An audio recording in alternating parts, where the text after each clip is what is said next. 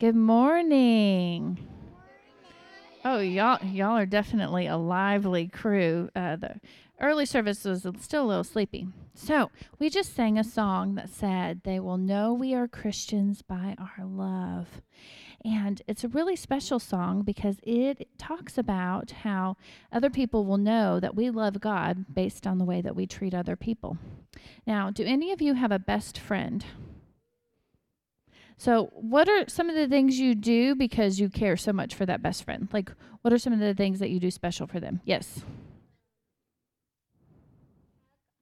Give them a hug. Okay, that's a good one. Yes. Play with them. Okay. Yes. Get them a birthday present. Stand up for them. That is excellent. Yes. Hold oh, hold hands. Okay. What else? Yes, Rennie. Help them when they need help. And,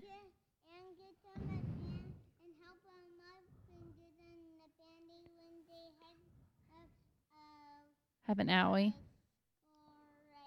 Okay, so you give your friend a band aid if they need it. That's important. I'll, I hope you're listening out there on what it means to be a friend, you know. Put band aids in your purses. Okay. Uh, let me take one more. What would you do for your best friend? Okay, help help them feel better about themselves. These are excellent. Okay, so those are all the things that we would do for the people that we care about. And God says that He wants us to love other people. Actually, He doesn't want us to just love our best friends or our friends or our families. He wants us to love everyone. So, your challenge for this week and really for the rest of your life is to figure out what does that look like? How do you love and care for people uh, who may be your friends, who may not be your friends? How do you love and show respect and honor and care for everyone um, as a way to show honor and love to God? All right, we're going to go ahead and go into prayer time because we got to keep moving. Okay, let's pray together. Can you do praying eyes and praying hands? Okay. All right, repeat after me. Dear God, thank you for our friends. Thank you for our family. Thank you for your love. Help us to love others, no matter who they are. In Jesus' name, amen. Please join me in the prayer for, for illumination. Let us pray. God of all creation, send your Holy Spirit among us this day, that the seed of your word might take root in our hearts and bear the fruits of peace, love, and justice for all. Amen. So there's been a change in the scripture reading this morning from what is printed in the bulletin. Uh, it is going to be from John 15, verses 9 to 17. It is entitled Love Each Other. As the Father loved me, I too have loved you. Remain in my love. If you keep my commandments, you will, you will remain in my love, just as I kept my Father's commandments and remain in his love. I have said these things to you so that my joy will be in you and your joy will be complete. This is my commandment love each other just as I have loved you. No one has greater love than to give up one's life for one's friends. You are my friends if you do what I command you. I don't call you servants any longer because servants don't know what their master is doing. Instead, I call you friends, because everything I heard from my Father I have made known to you. You didn't choose me, but I choose you. I chose you and appointed you so that you could go and produce fruit and so that your fruit could last. As a result, whatever you ask the Father in my name, he will give you. I give you these commandments so that you can love each other the word of God for the people of God.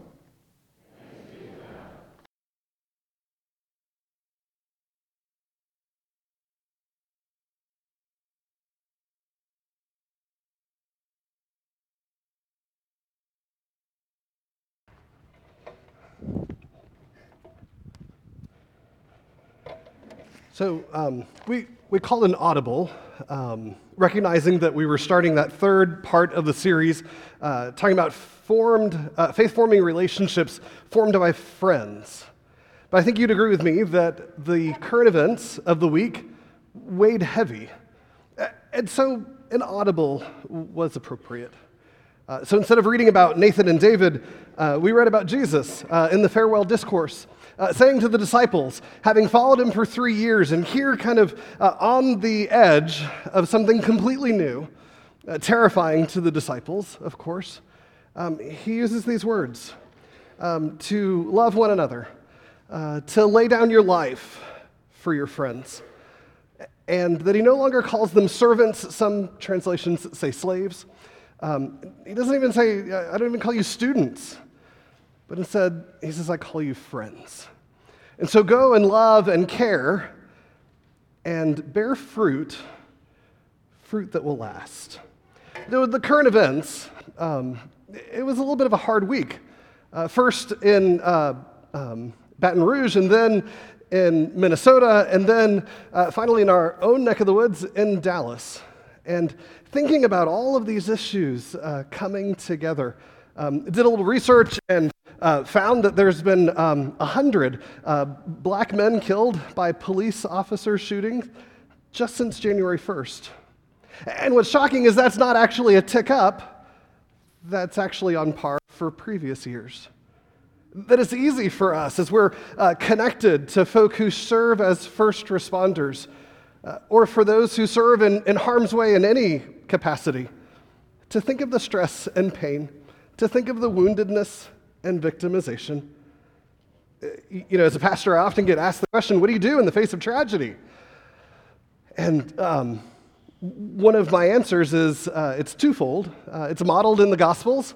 Um, two women, actually, uh, Martha and Mary. That's what you do in the face of tragedy. Um, Martha, if you remember, was very interested in taking care of all the creature comforts um, if you've driven on 2004 underneath 288, big sign it says donations for flood. That'd be a Martha, right? And that's kind of what happens to pastors is uh, church members call up in the middle of tragedy and say, what can we do? Let's take donations. Let's do something. Let's get out there and uh, muck out houses. Let's get out there and make a physical difference. It's a Martha response. It's good. Then there's Mary's response, right? That, that's the, oh my gosh, the feelings and pain of these people who have been affected by world events. Let's have a support group for those who have been wounded. Let's pray with them. Let's listen to their feelings. Let's make sure they know that they're not alone. It's a Mary kind of a response.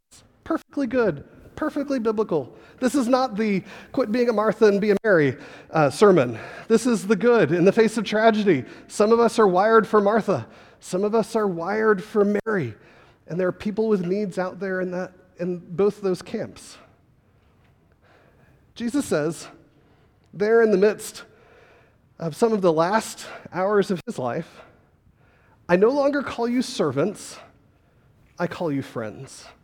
Now, I've been doing workshops for clergy for about 10 years now. Um, in fact, um, sadly enough, clergy have to come through my workshops in this annual conference.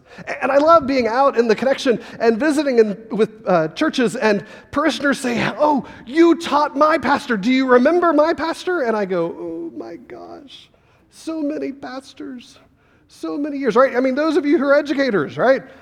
They run up to you in the grocery store. And you go, Yes, I remember you.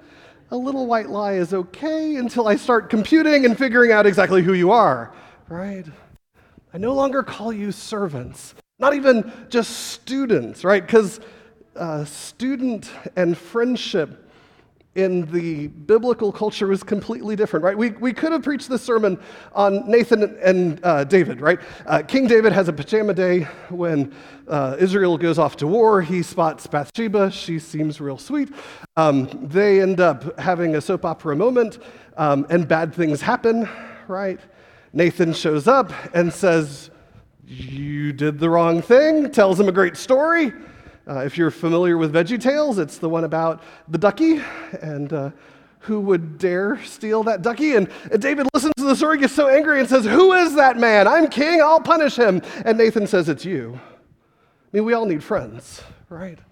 That that friendship in biblical culture was completely different than how we think about friendship in terms of Facebook. Can I get an amen? And so Jesus says, You're not slaves, you're not students, you're friends. And as friends, come and do the work with me. Come and bear fruit that will last. Come and do the ministry of reconciliation that you've watched me do.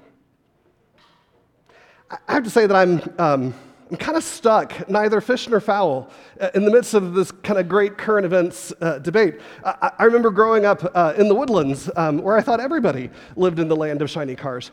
Um, I remember uh, going as a part of a national youth gathering in the United Methodist Church, uh, going to Chicago and meeting with other youth, United Methodist youth from all across the world. Um, and we, we did workshops and we learned about each other because people were from completely different places. And we were meeting in Southside Chicago, um, which is completely different from the Woodlands. Um, if you, just glad you're with me. And I remember one of the sessions, it was about learning about difference. And so we paired up with people who were different from us and sat right next to each other. And the facilitator talked through all the demographics and all the statistics of the differences between our communities, and then invited us to close our eyes and reach out and touch the features of the face of the person sitting next to us. I, who traveled from Texas, sat next to an African American uh, teenager my age who was from Southside Chicago. He just took the L over to where we were. And that was because he was going to get reimbursed um, for the travel. He probably could have walked. And I imagine this, this kid must be so different from me. But with my eyes closed, shockingly enough, we were made by the same creator. His face felt like mine. And together we became friends as we journeyed through the rest of the conference, talking about how different our perspectives were. You see, projection's powerful. Um, we like to think we know somebody based upon a quick cursory look. If they're wearing a uniform, we know all about them. If uh, their ethnicity is a certain, we all know about them. Their skin color, the clothes they wear, whatever it is, we like to make snap judgments about someone when only knowing them for that long. One of my um, one of my favorite uh, kind of examples of projection, um, uh, I was reading through dissertations while I was going through my doctoral program, and I read about one that was so crafty and so smart, it was just annoying. I wish it was mine. Um, this guy had videotaped uh, himself doing a Bible study, and then played the videotape for first one Sunday school class, but beforehand he said, this is, jo- okay, he couldn't do himself how to do this. He mailed it off to Sunday school class and said, This is a guy who just does Bible studies. And then they evaluated how wonderful it was. And then he sent it off to another Sunday school class at another church, and he says, This uh, guy who's on the videotape, he's the senior pastor of the largest church in our denomination. Listen to the Bible study, evaluate it, and tell me how wonderful it is. And then he sends it off to another church, to another Sunday school class, and he says, This is the bishop of our denomination. Listen to the Bible study, evaluate it, and tell me how wonderful it is. Are you surprised that the guy who was just a guy got the lowest uh, rankings and that the bishop got the highest rankings? You see, when told little bit of information, we like to project a whole lot more onto what happens. And so we assume if he's the bishop, he knows a lot of good stuff, and we should be impressed by it. It's kind of like um, I, I, used to occasionally uh, wear a Catholic collar. Does that communicate to y'all? Um, just not all the time, and usually not in front of y'all, because it would just wig you out. Um, so it's, it's a black shirt with uh, short sleeves, and it has a little white plastic collar that slips right in here, right? If you've been to the Catholic Church, you know exactly what I'm talking about. Um, I had um, interns and uh, learners ask me, why, why would you wear a Catholic collar? Well, actually, the only reason I wear a Catholic collar is if I'm going to a demonstration and I'm concerned that I might get beat up. Because, you know, surely they wouldn't punch a priest, right? but one time I wore it to the demonstration and then came in uh, Friday, sat at my desk, and did some more work on my sermon. And people came through the, the office that morning, and you'd have thought they'd seen a ghost with me wearing this collar, right? I mean, there's a, there's a set of projections and expectations and assumptions based upon what we wear, right? Projection's powerful. It's easy for us to project onto police officers a certain expectation. It's also easy for us to project onto people who don't have the same skin color as we do, or the same zip code, uh, or the same bank account, expectations about them. For example, in the menagerie of characters that have played out last week, from Baton Rouge to Minnesota to Dallas, did you know that there's one man who lost his adult son at 27 years of age, named for himself, uh, in a police related shooting? You, you see, um, David Brown Jr. Uh, was 27, suspected to be on drugs, was confronted by somebody in his apartment complex, shot them dead. Police were called. The first responding police officer uh, approached the erratic young man, young black man, and again, he shot that person. David Brown's father had just finished his seventh week as the chief of police of the Dallas Metroplex. You see, it's easy for us to look at the person behind the microphone who's in charge of all of the police and to say he knows nothing about what other people experience. When, when we learn about uh, Chief of Police Brown's story, he probably knows more about that experience than we do altogether, having lost his son in a police related shooting. I, want to encourage us as we think about what it means to be Christians, as we think about the fact that Jesus says, I no longer call you servants, but now I call you friends, that what does that mean for us to do? Does it mean for us to Martha it up? Maybe. Does it mean for us to pull in and, and Mary and pray? I think it means that we care. You know, there's a piece of passage that talks about extending hospitality to strangers, uh, for you might be entertaining angels unawares. Uh, that, that, extending a cold cup of water uh, to someone in need is a piece of hospitality that's deep into who we are. Um, uh, you know, if we were uh, talking about Genesis and Abraham, right? You remember that, that goofy story of Abraham and Sarah, um, where uh, they're 90 years old, they're living out in the desert. they're supposed to be um, um, raising a, a, kiddo, but the kiddo hasn't come yet. Um, and so three strangers come. And the scripture tells us that those strangers are God. And um, the three strangers tell Abraham and Sarah that they're going to have a baby. And Sarah laughs. Now, what's interesting for our culture is has anyone ever showed up on your doorstep and said, hey, feed us, give us water, because we just happen to be here? Usually they wouldn't get through the, uh, the subdivision's uh, gate, right? I mean, that's not part of our culture.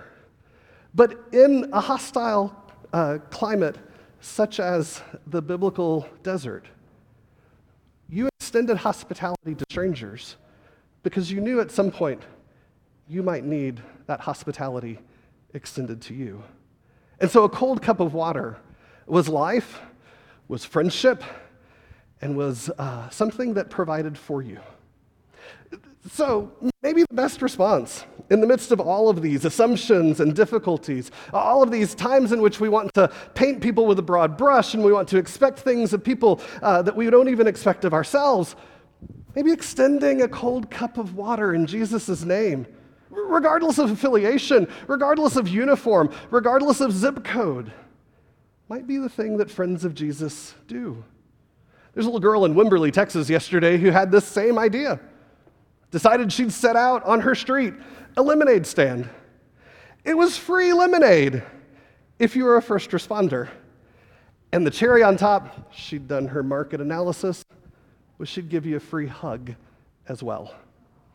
Now, if done right, free lemonade and a hug, it's a great Martha thing, right? To care for the needs of others.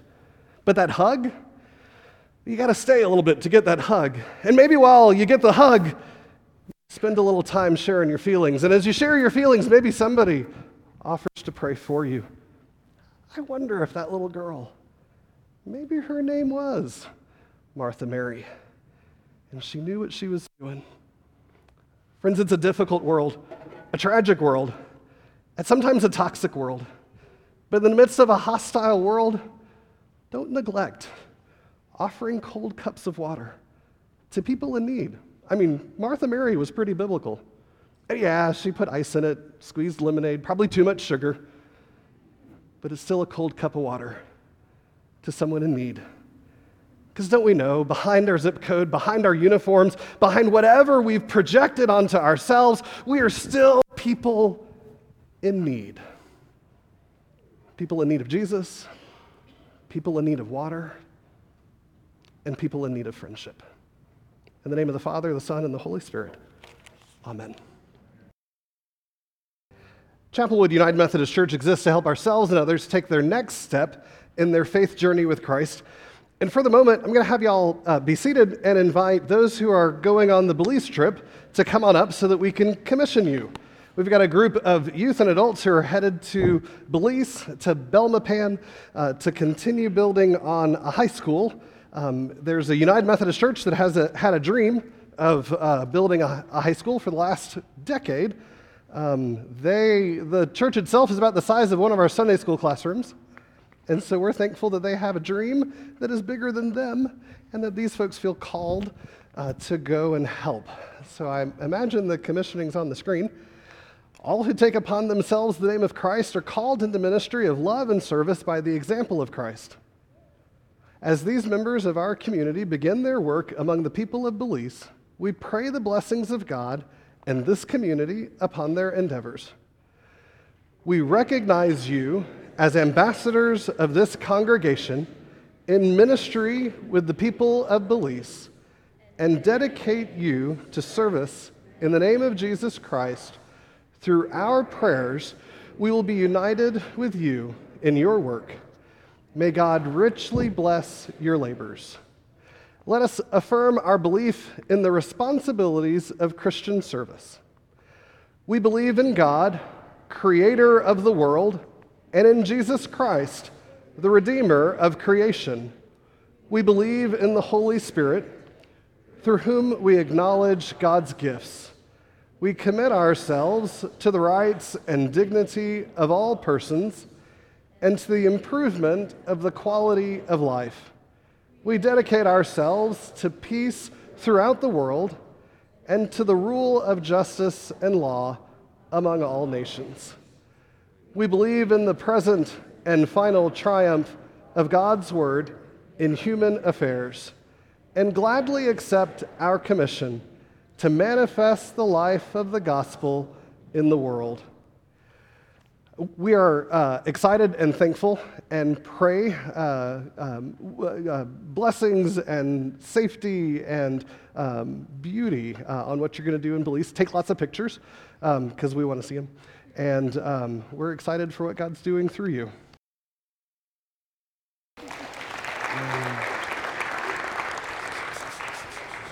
Going to call Paul Myler up. Uh, we have one more kind of commissioning, gift giving kind of a thing before we uh, sing our closing song. Uh, Paul Myler was our intern for 12 weeks uh, here at Chapelwood. Um, he um, shadowed the pastors and uh, did the work of discernment. Yes, yes, we're going to give you a gift. You may get the gift. He's He's so well trained.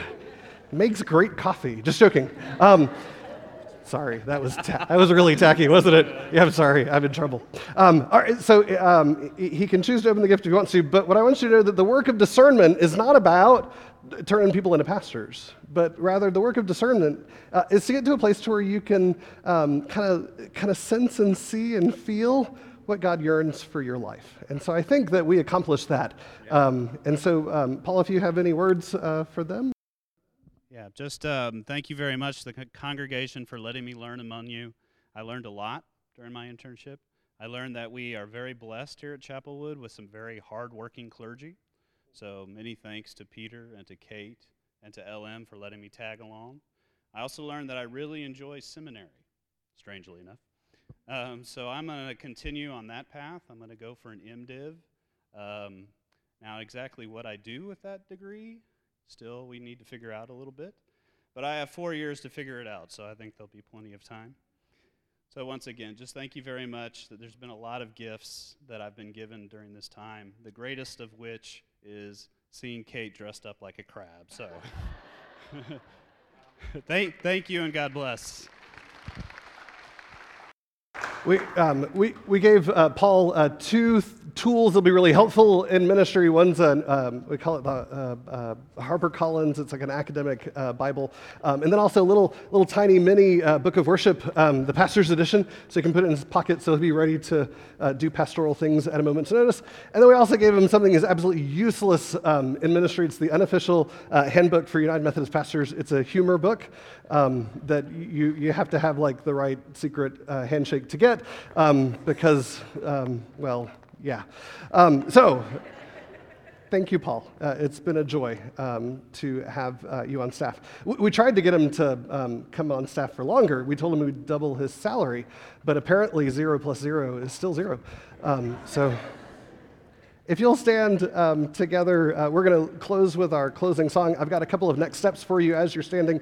Uh, be sure to uh, visit the narthex with the pink wall studs. We're working hard um, to raise $10,000 for the Habitat 100 uh, build. Um, here's a picture of what our pledge of $10,000 has already done.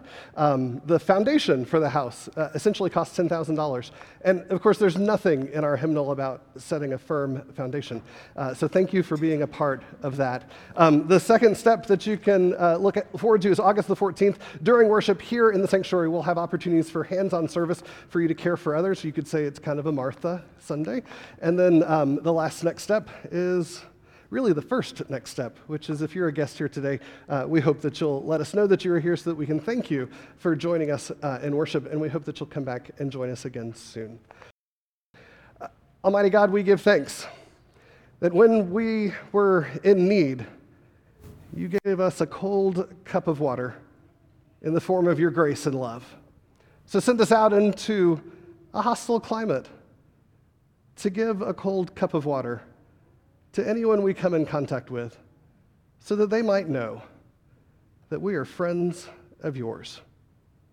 All this we ask in Jesus' name. Amen.